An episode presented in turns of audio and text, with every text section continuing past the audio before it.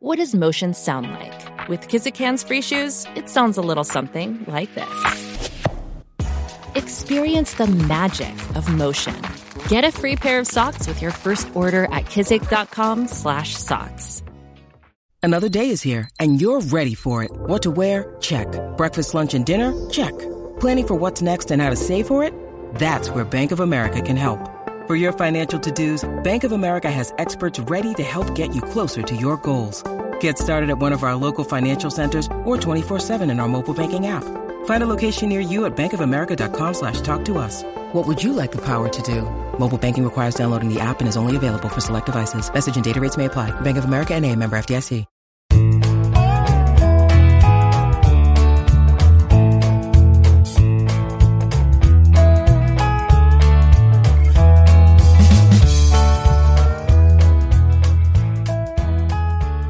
Monday, September 26th, and you're tuned into the Cleveland Baseball Talk podcast. I'm Joe Noga, joined by Paul Hoynes. Hoynesy, uh, well, welcome back after uh, a road trip that I don't think anybody was expecting these kinds of results.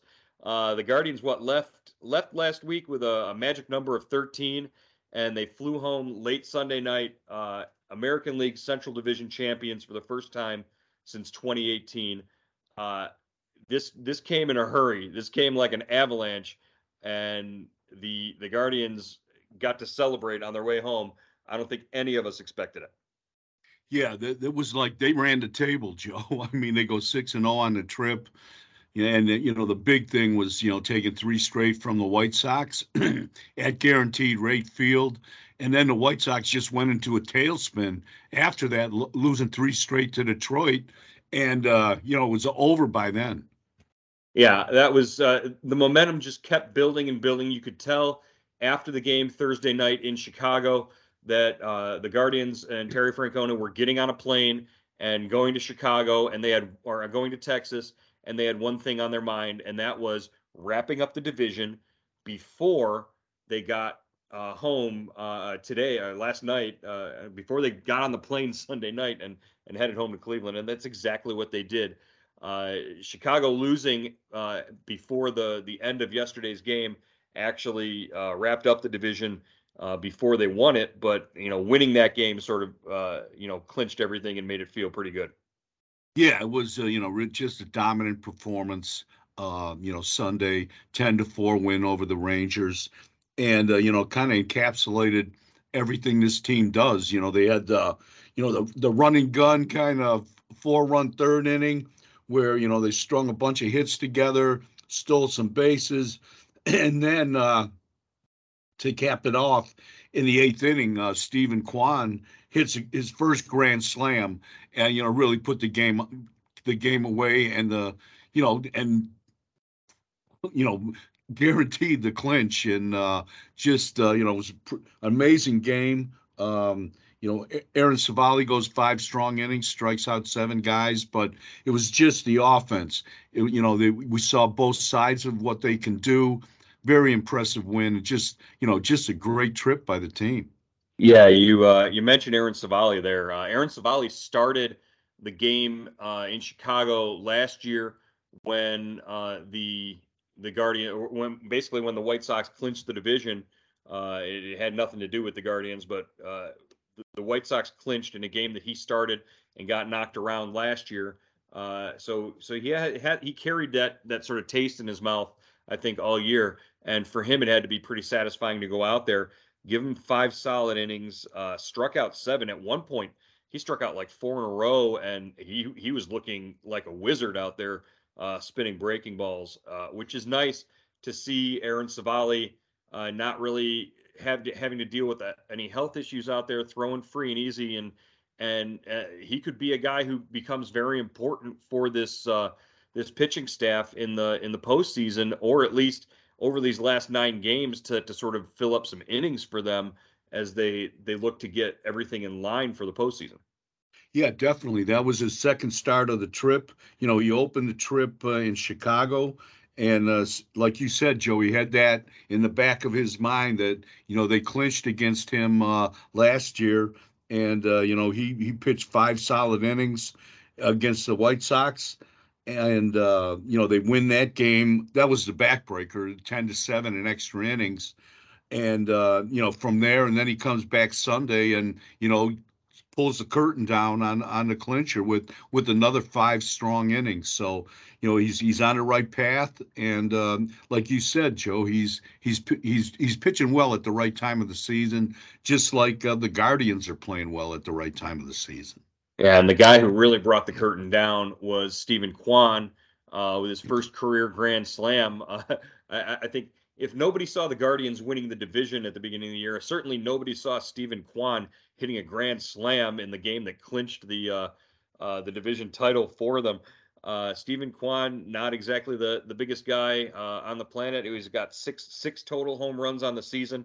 has to sort of ambush a pitcher in order to uh, to get one out of the park sometimes, but uh, we're we're seeing him develop. Not only just is he the uh, the slasher who puts the ball in play and, and you know gives you the line drives to left field, uh, but it, he's he's developing power now, and that's something that in in years to come, that's something that he could definitely grow into.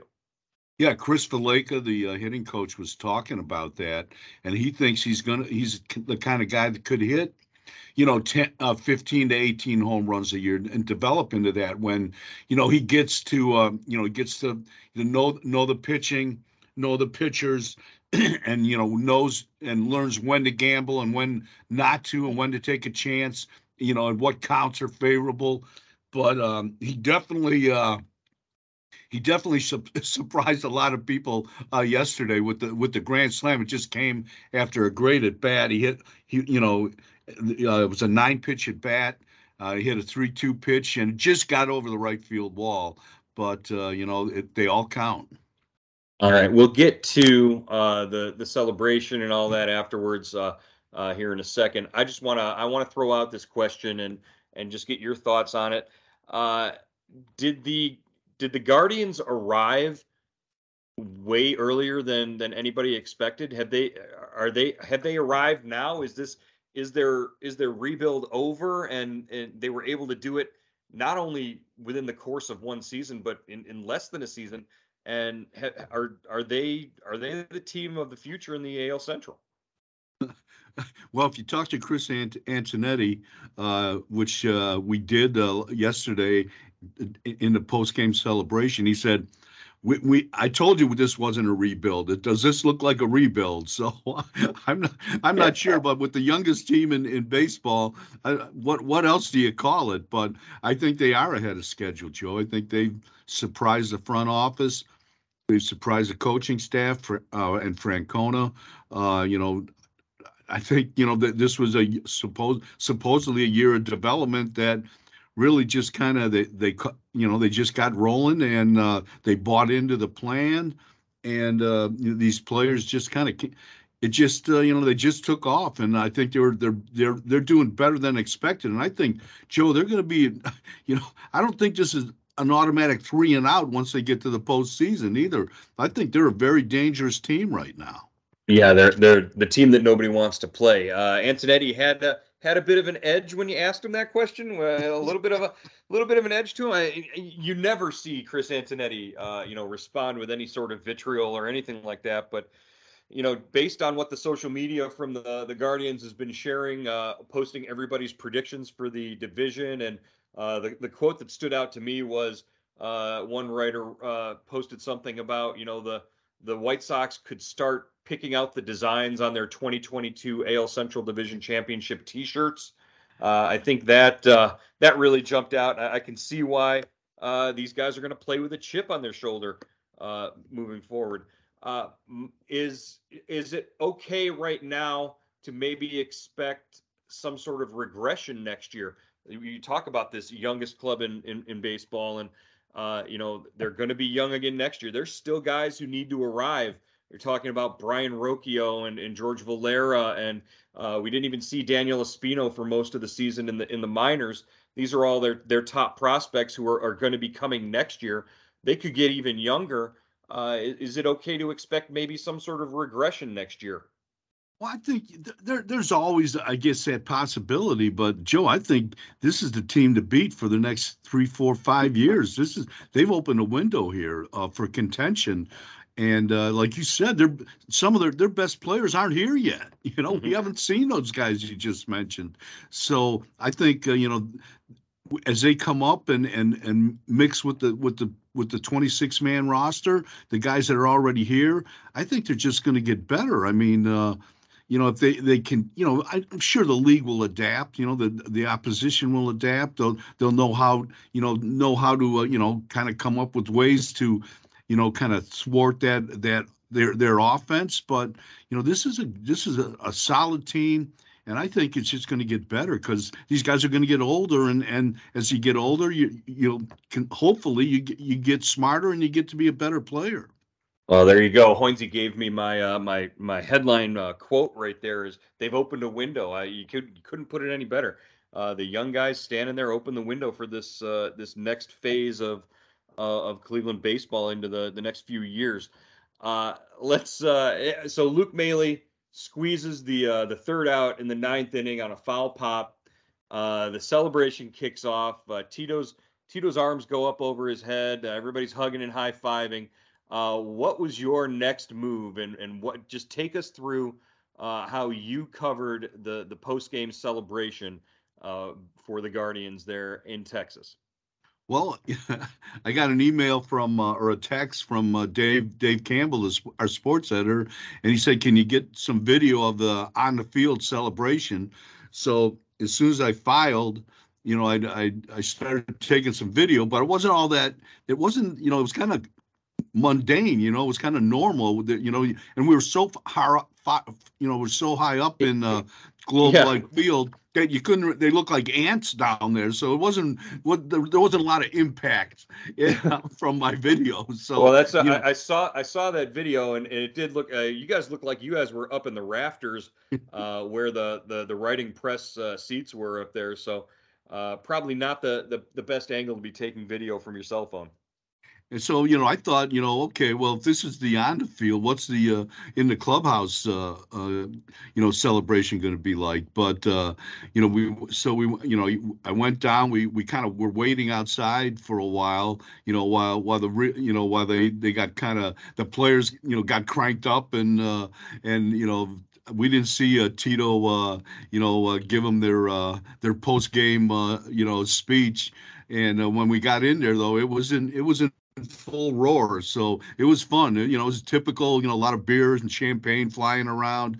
Uh, the the front, uh, you know, ownership had flown. All the front office people down there, Antonetti and Chernoff, and you know, the all the PR people were down there to to join in the celebration. So it was fun. It was. Uh, and then uh, it was, and then you know, like midway through, just pizza appeared. You know, so boxes of pizza came in. These guys were chowing down, and and uh, it was, it was, it was, it was a fun uh, experience. Typical, typical, but fun, fun. Uh, as far as they they flew the uh, the front office and everybody, uh, it, talk about just seeing uh, the members of the the baseball operations staff, the guys who who sort of uh, shepherd the players through the season. You know, they they handle all the appearances and they handle all of the the media requests and everything. Uh, you know, on a typical trip, there's only like one or two of those guys with the club on a trip. But uh, for them to be able to, at the last minute, fly down and take part in that celebration because because they really worked hard during the season and they're the ones who who deserve to to sort of enjoy that moment, right? Yeah, you know, Austin was there, and uh, uh, you know, uh, Cord, and of course Bart Swain made the trip. They were all goggled up and right in the middle of everything, so they were having fun. And Antonetti was, you know, dumping champagne on people, and Chernoff was doing the same thing. So it, I think it's the one, you know, the one time of the year where they can kind of, you know, let their hair let their hair down and ha- have some fun and and uh, you know just join in join in with everyone else because like you said joe it's it's a long grind and uh, there's a lot of hard work involved and to see a uh, you know a team you know kind of unexpectedly obviously Mhm. do, do as well as they they have uh, and and clinch a division you know that's that's an accomplishment Was anybody at the door checking IDs on uh, on these players as they went into the celebration, making sure they were old enough to drink alcohol? Uh, I, I I think um, from my perspective, sitting back here watching the broadcast on TV, uh, Andre Knott interviewing some of the players and, and Tito and and and the, the quote that really uh, jumped out to me from from Tito was this is organic. This is what happiness looks like.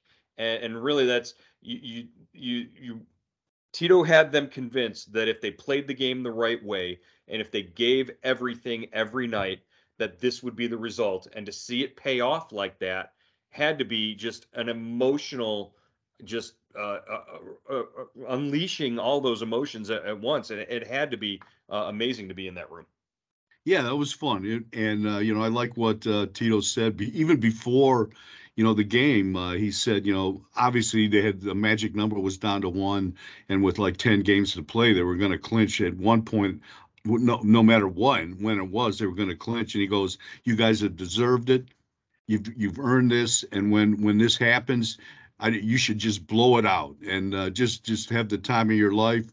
And when finally, you know, we we caught up to Tito in his office, uh, while the party was still going on, and he goes, "I don't care how long this lasts. They can scream and yell for as long as they want. I don't care what time we get home. Um, uh, these guys have earned it. I and I hope they have a great time."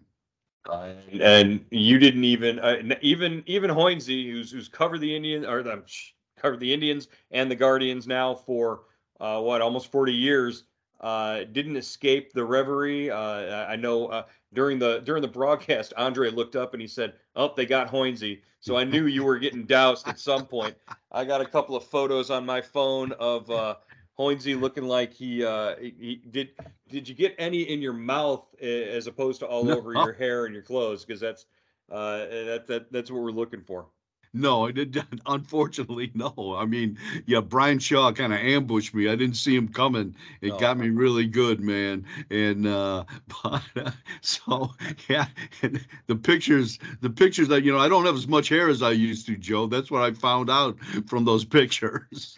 Well, and and I'll say this: having covered uh, at least two of those uh, clinching celebrations uh, at home in the past, uh, as as media members, if you're recording or if you're you're trying to do interviews or whatever, you, you got to try and stay on the periphery there. You don't want to you don't want to mix it up and get in the middle or get too close to any of the players because if they recognize, hey, this is the guy who wrote something about me or you know was bugging me all season or whatever, they'll they'll go after you if, if they if they've got a reason to. And and Hoynesy, obviously you give you've given them a reason to over the years, so uh, they didn't they didn't hesitate to go after you, did they? Yeah, yeah. Cal Quantrill came over after after uh, Shaw got me and said, "Hey, you wrote that at the start of the year that nobody could touch nobody could touch the White Sox." And he goes, "Well, we reached out and touched them, or we, something something along those lines."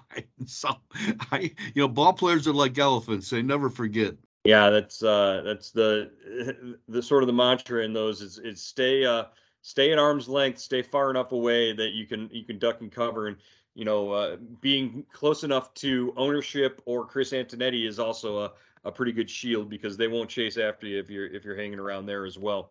Uh, all right, let's uh, let's break and uh, shift our attention now to just this next three game series. Uh, the Guardians and the Rays at Progressive Field. Uh, next three games, starting off with a dandy pitching matchup Shane Bieber and Corey Kluber on Tuesday night. Yeah, you know we've um, Kluber uh, is one and zero oh against uh, you know against the Guardians this year. He, he pitched down in uh, St. Petersburg six innings, only six innings, but he struck out ten. Uh, so he's had you know a solid year, and the, the, it's a, it's kind of a key, an interesting matchup, Joe, because you know there's still a possibility that this could be you know, the first round matchup that Tampa Bay could be coming to Cleveland for the three game wild card series. You know, they're only a, ha- a half game ahead of Seattle in the third wild card spot, and they've been struggling a little bit. So, interesting matchup. Um, and, uh, you know, Bieber has been pitching great. Um, he's been on a, a, really a good roll. And, uh, you know, even though uh, Cleveland has clinched, you know, I think uh, you, you've got to play your you've got to play your best against these contenders, and uh, so I don't think you, we'll see any kind of letdown from from uh, Cleveland or you know the Guardians in this three game series. What uh, what's the key for Cleveland over these next nine games uh, to get in the best possible shape, in the best possible frame of mind, in the best possible uh, you know situation for success in the wild card round. Uh, what are uh, what do they need to do? What's the key? Well, they got to first of all they got to line up their pitching, and uh, you know I think uh, you know by having what Bieber and, and McKenzie and and Quantrill going in this series, I think mm-hmm. that's it, right? Right. Yeah, so I mean that's that's a pretty good indication of you know how how they would open a three game series, I think, or three game you know the three game wild card series. Then you you know you've got to if there's players that need rest, you've got to rest them. I would think uh, Emmanuel Clase has been uh, he's been ridden hard this year, so I guess I, I would think if there's a chance you don't want him to lose his edge, but if there's a chance to let somebody else save a game down the road here, especially against you know that's that the six game uh home, you know the final six games against the Royals. Maybe you give Clase a break, you know, uh, during that during that stretch, so he's strong and ready for for the postseason.